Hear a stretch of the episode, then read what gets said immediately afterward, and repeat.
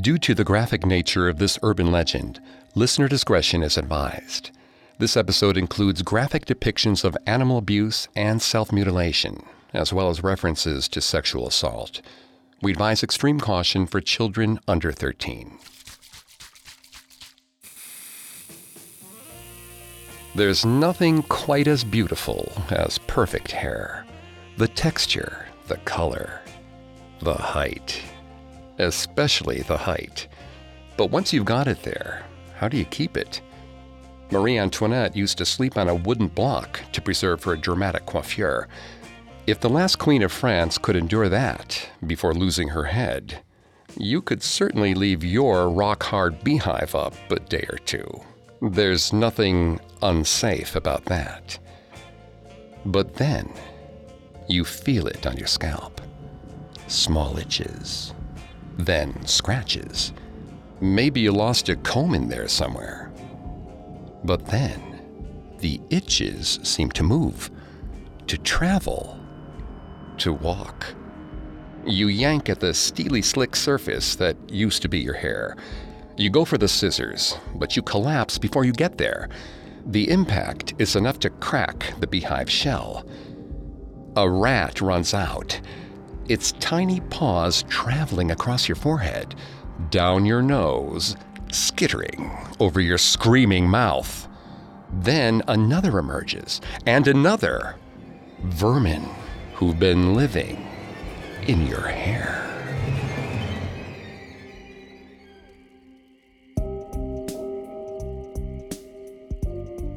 Welcome to Haunted Places, a Parcast original. I'm Greg Polcyn. Every Thursday, we take you to the scariest, eeriest, most haunted, real places on Earth and share their stories. This episode is part of our Urban Legends Halloween special. Every day for the month of October, we're presenting our spooky spin on an urban legend, then diving into the history of the horror. Like it or not, each terrifying tale contains a grain of truth. You can find episodes of Haunted Places and all other Parcast originals for free on Spotify or wherever you listen to podcasts. To stream Haunted Places for free on Spotify, just open the app and type Haunted Places in the search bar. At Parcast, we're grateful for you, our listeners. You allow us to do what we love. Let us know how we're doing Reach out on Facebook and Instagram at Parcast and Twitter at Parcast Network. And if you enjoyed today's episode, the best way to help is to leave a five star review wherever you're listening. Today, we examine one of the strangest urban legends we'll explore this month. The Fatal Hairdo is a cautionary tale with a very basic warning and much darker premise. But it all begins with a simple suggestion the rules of hair care are simple and finite. The most important creatures shouldn't be living in it. The fatal hairdo dates back to the Middle Ages, but the version that appears in American folklore dates to the 1950s, when hair and hopes for the future were high. It's a story based on a group of primal fears. We don't like things near our heads. We don't like rats. We don't like spiders, especially when they're crawling on us while we sleep. People had called Lucy vain for as long as she could remember. Her father had some choice words about how she spent too much time on her looks and not enough on school.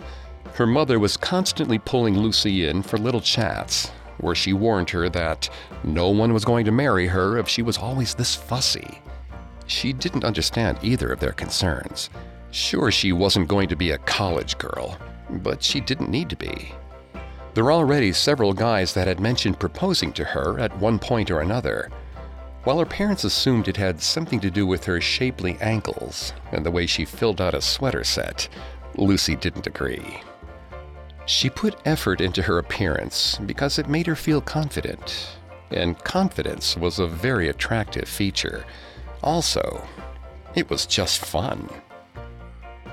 The one part of her beauty routine that she hadn't quite conquered was her hair. It was eternally frizzy and insufferably stubborn. The two hours she spent every morning on teasing were wasted by lunch, as she was forced to spray her hair into submission on a 20 minute bathroom break. The latest issue of Teen Magazine had proposed a solution that Lucy was itching to try sugar water. It would supposedly harden your hair into the perfect beehive, no hairspray required. Her lungs would thank her. That night, Lucy filled a basin with the mixture of sugar and water, and then dunked her head into it. Her scalp burned, but the sensation was only slightly worse than bleaching her hair.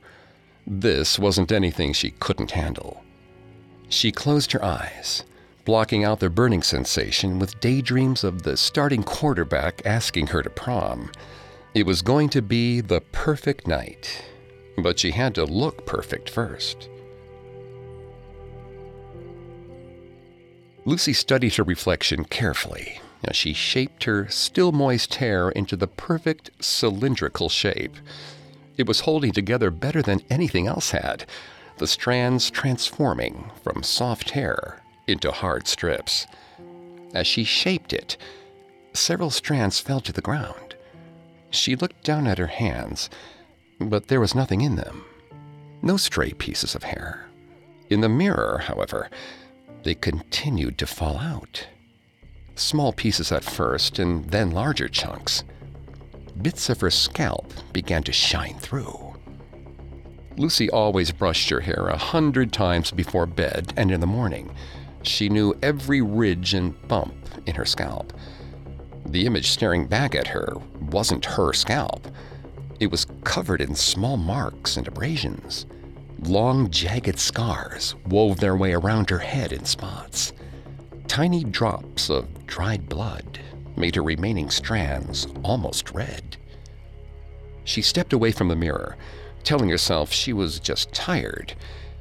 Maybe the day's hairspray had gone to her head. But she could feel all her hair in place. Everything was fine. Her hair was already hardening. She tried to reach down toward the scalp, but everything was already sticking into place. She couldn't reach it to check for sure.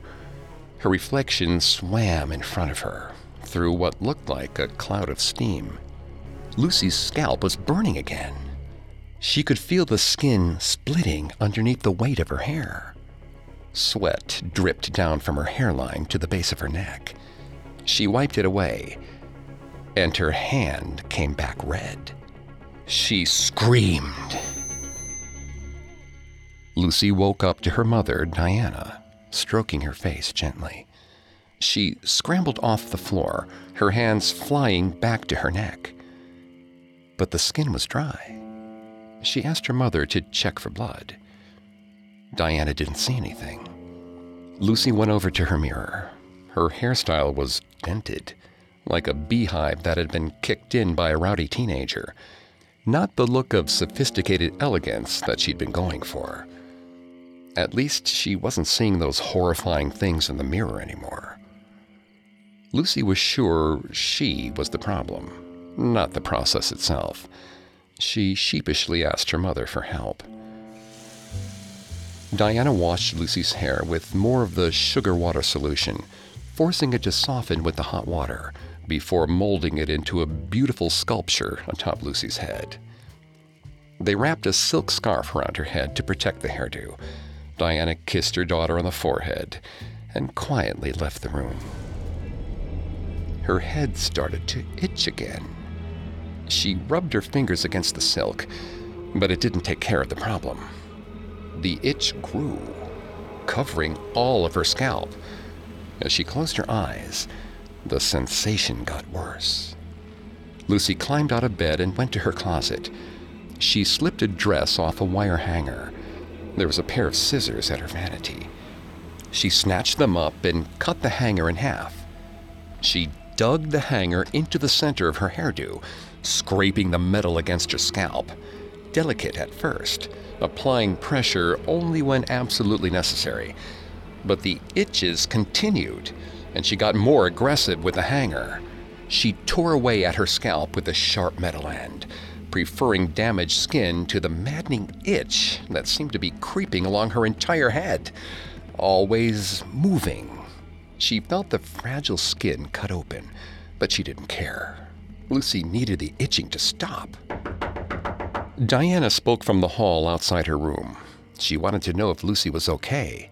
She could hear grunts and screams of pain all the way from the living room. Lucy stopped, examining her hair in the mirror. Her hairdo was mostly intact, but swiftly drying blood was caked around her ears. Her silk scarf had been stained crimson.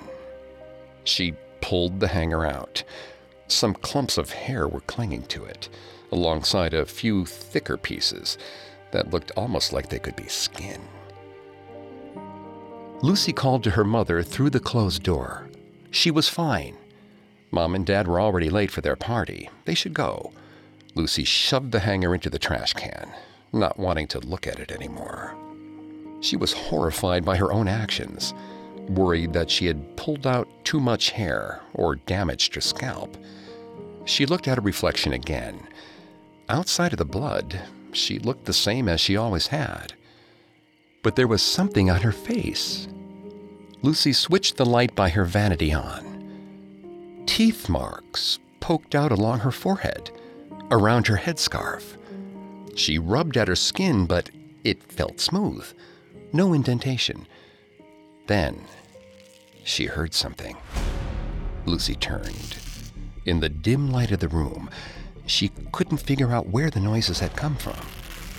It happened again and she caught something moving from across the room, skulking through the darkness. It turned to look at her. Lucy didn't stop to think. She grabbed the hanger out of the trash can and charged, chasing the small rat around the room. It raced away from her, but she was determined. She placed the hanger down on the floor, drawn by the sweet scent of the sugar. The rat came closer. Lucy picked up the hanger and slammed it into the small body, puncturing its neck the same way she'd punctured her scalp. Small spurts of blood escaped, but she didn't stop. She held the tiny body in her hands and pulled the hanger out. Then she stabbed it again, over and over, until the carcass was littered with holes and the rat was well and truly dead. Only then did she finally breathe, seeing the absurdity of the situation, the things she did for style. She laid down, and her reeling emotions slowly carried her to sleep, finally muffling the maddening scratching that crept across her head.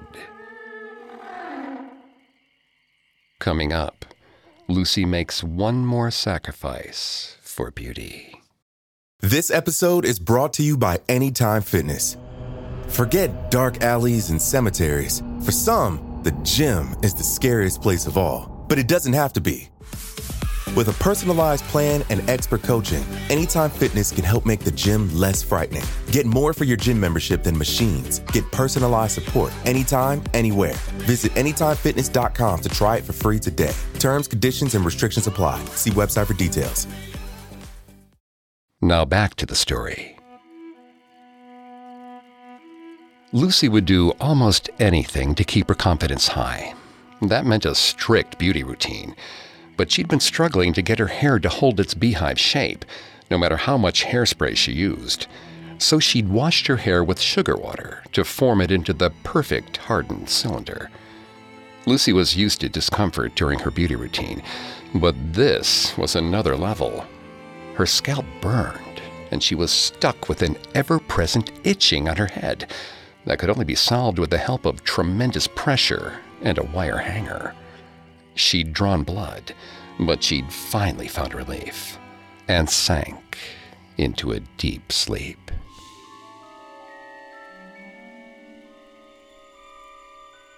In her dream, it was prom. Her hair was in a perfect beehive. But her dress, simply unfashionable. No puffy skirt or ankle length hem. Just a slash of blood soaked fabric clinging to her body. The quarterback, Leo, told her she looked pretty. Then he stabbed a corsage straight into her skin. She wiped away stray drops of blood on her gown.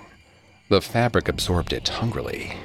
She swore she could hear it gnawing. They danced under blue lights. Dream Leo leaned in closer and closer. He bit her neck, and she pushed him away. She could feel his teeth marks in her skin. He told her to lighten up. Lucy sulked in a corner, swaying to the music on her own. Leo apologized, offering her a glass of punch. It tasted sugary and metallic. She looked down and saw the blood from her neck wound dripping into her glass. She threw it on the ground, staining the blond wood floors. Dream Leo laughed. He pulled her close and placed a kiss on her forehead. She inhaled the clean scent of him and slowly began to calm down. Then, a sharp sensation hit her hairline. He bit her again. He pulled his mouth away. A flap of her skin stuck between his teeth.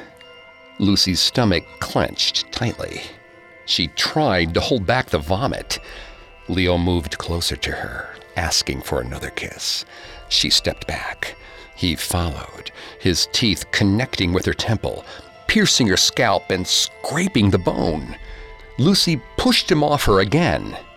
Leo's eyes shrunk, becoming beady little specks. She looked down to find herself holding the metal hanger again. He taunted her, saying she wasn't going to do anything. She needed him too much. Without her looks, she was nothing. Lucy rammed the hanger into his throat.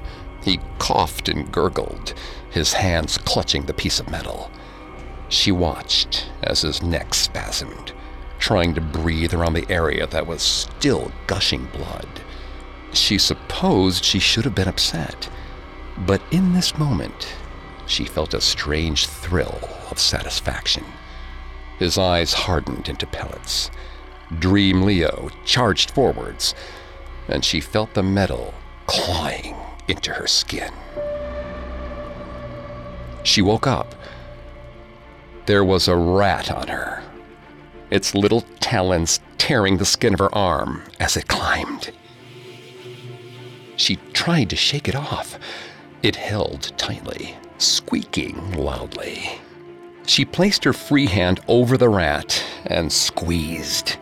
She felt its body snap, and its muscles went lax. Overwhelmed, she tried to close her eyes for a moment. In the haze of her half asleep state, she realized there wasn't a skittering of her thoughts, but an actual skittering around her head. Her hands flew to her hair, but it hadn't budged. But she could feel little feet walking on her scalp. More than one pair. She leaped out of the bed and went to her mirror. She turned her lamp towards her hair. The beam quivered in her shaking hand, revealing strange shapes round curves and long tails, and sharp teeth. Rats hunched over with strangely humanoid, tiny hands. Inside her hair. Lucy tried to yank a piece of her hair out, but it wouldn't budge. She pulled harder. Several strands fell away, but it only revealed a tiny slit in the cylinder. She caught a glittering black eye in the gap and nearly threw up. The rats were eating her hair. She screamed and grabbed the fabric scissors off her desk. She cried as she cut it. Whatever was inside was still working on other strands, pulling them tightly before chomping down on them. The scissors weren't fast or large enough. She cut small sections and then used her hands to pull out more. Bigger and bigger chunks fell to the floor of her bedroom. Lucy kept cutting and pulling. The pain was excruciating. Large bald patches replaced her glossy blonde hair, but she couldn't stop. She could see them moving around now, even without the help of the light. She jabbed the scissors at one of them. It bit her finger in retaliation.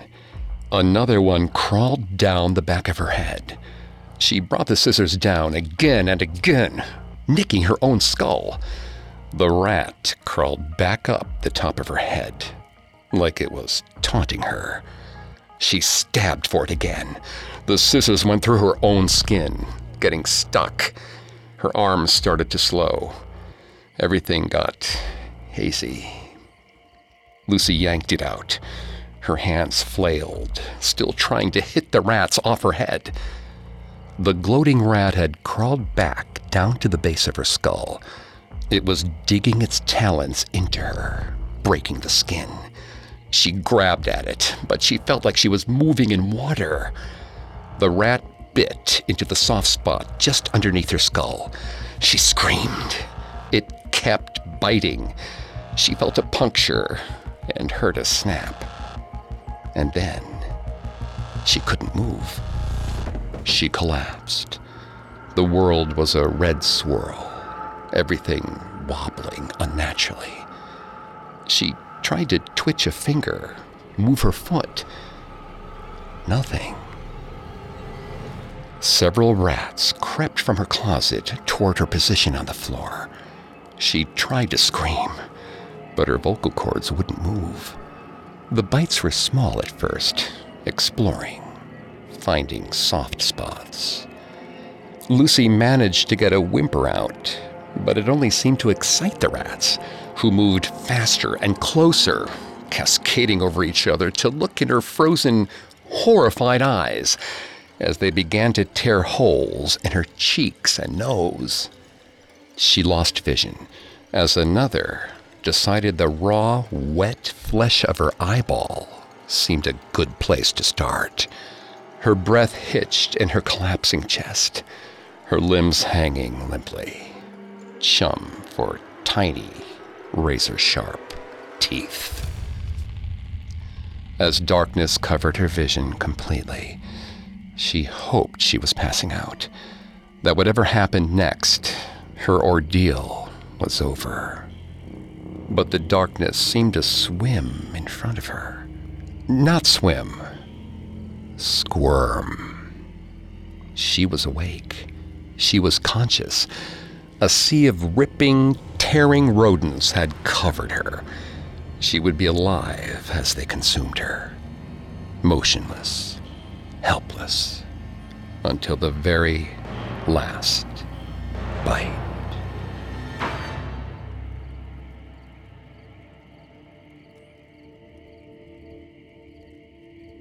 Folklorist Jan Harold Brunvand suggests that vermin have become more frightening to many Americans than the supernatural elements of past legends. They are more realistic than ghosts and goblins, and far more common than the slashers we see in other urban legends. One of the most striking elements of the fatal hairdo is that the kind of vermin in the girl's hair doesn't actually matter. The original version involves a woman who leaves her hairdo up for so long, a black widow spider makes a nest in it. The spiders eventually hatch and bite the girl to death.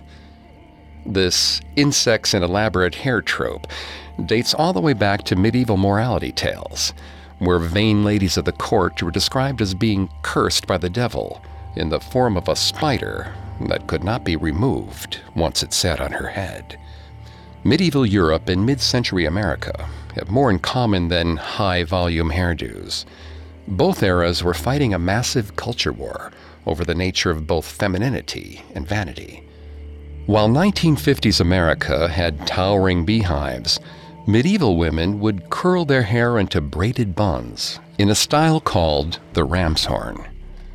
Both these hairdos were serious shows of status and confidence within spaces that hadn't included women previously. The outlandish styles suggested that fashion could be for the women's enjoyment themselves, rather than the pleasure of their husband, king, or church, in the case of the medieval era. This rebellion is punished by the devil in medieval stories, but in The Fatal Hairdo, it is nature itself that punishes the vain woman for choosing style over substance because she's not keeping her hair clean. The switch from spiders in the hairdo to rats in the hairdo appears to be mostly regional, as rats can weather colder climates better than spiders. Jan Harold Brunvand points out that many of the oral versions of The Fatal Hairdo are told with far less credulity than even its companion story, The Spider Bite, which we'll explore later this month. This is likely a result of the beehive falling out of style, but it's notable that the story has such staying power, despite its scientifically spurious foundations. Both stories depend on memorable visuals, and The Fatal Hairdo is a story about the consequences of being too big and too strange. The pursuit of a bold and fashionable look ultimately leads our protagonist to demise, punishing her for her all consuming vanity. So, when you're trying to look good for a night out, be sure to check the label on any products you're using. If it makes your hair tasty to a rodent or an insect, you might want to refrain. For as this legend warns us, you must never be so obsessed with your looks that you neglect your own safety. Because sometimes looks can kill.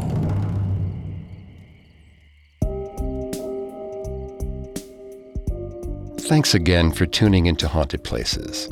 We'll be back tomorrow with a new urban legend, and on Thursday with a new haunted place. You can find more episodes of Haunted Places and all other Parcast originals for free on Spotify.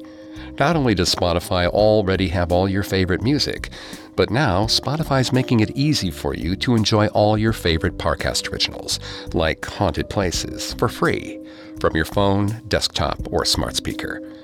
To stream Haunted Places on Spotify, just open the app and type Haunted Places in the search bar.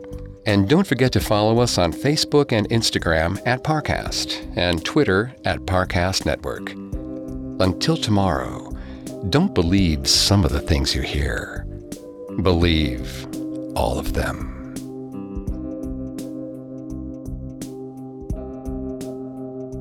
Haunted Places was created by Max Cutler, is a production of Cutler Media, and is part of the Parcast Network. It is produced by Max and Ron Cutler, with sound design by Kenny Hobbs. Production assistance by Ron Shapiro and Paul Mahler. Additional production assistance by Maggie Admire and Freddie Beckley. This episode of Haunted Places was written by Lil D. Ritter and Jennifer Richey. I'm Greg Polcyn.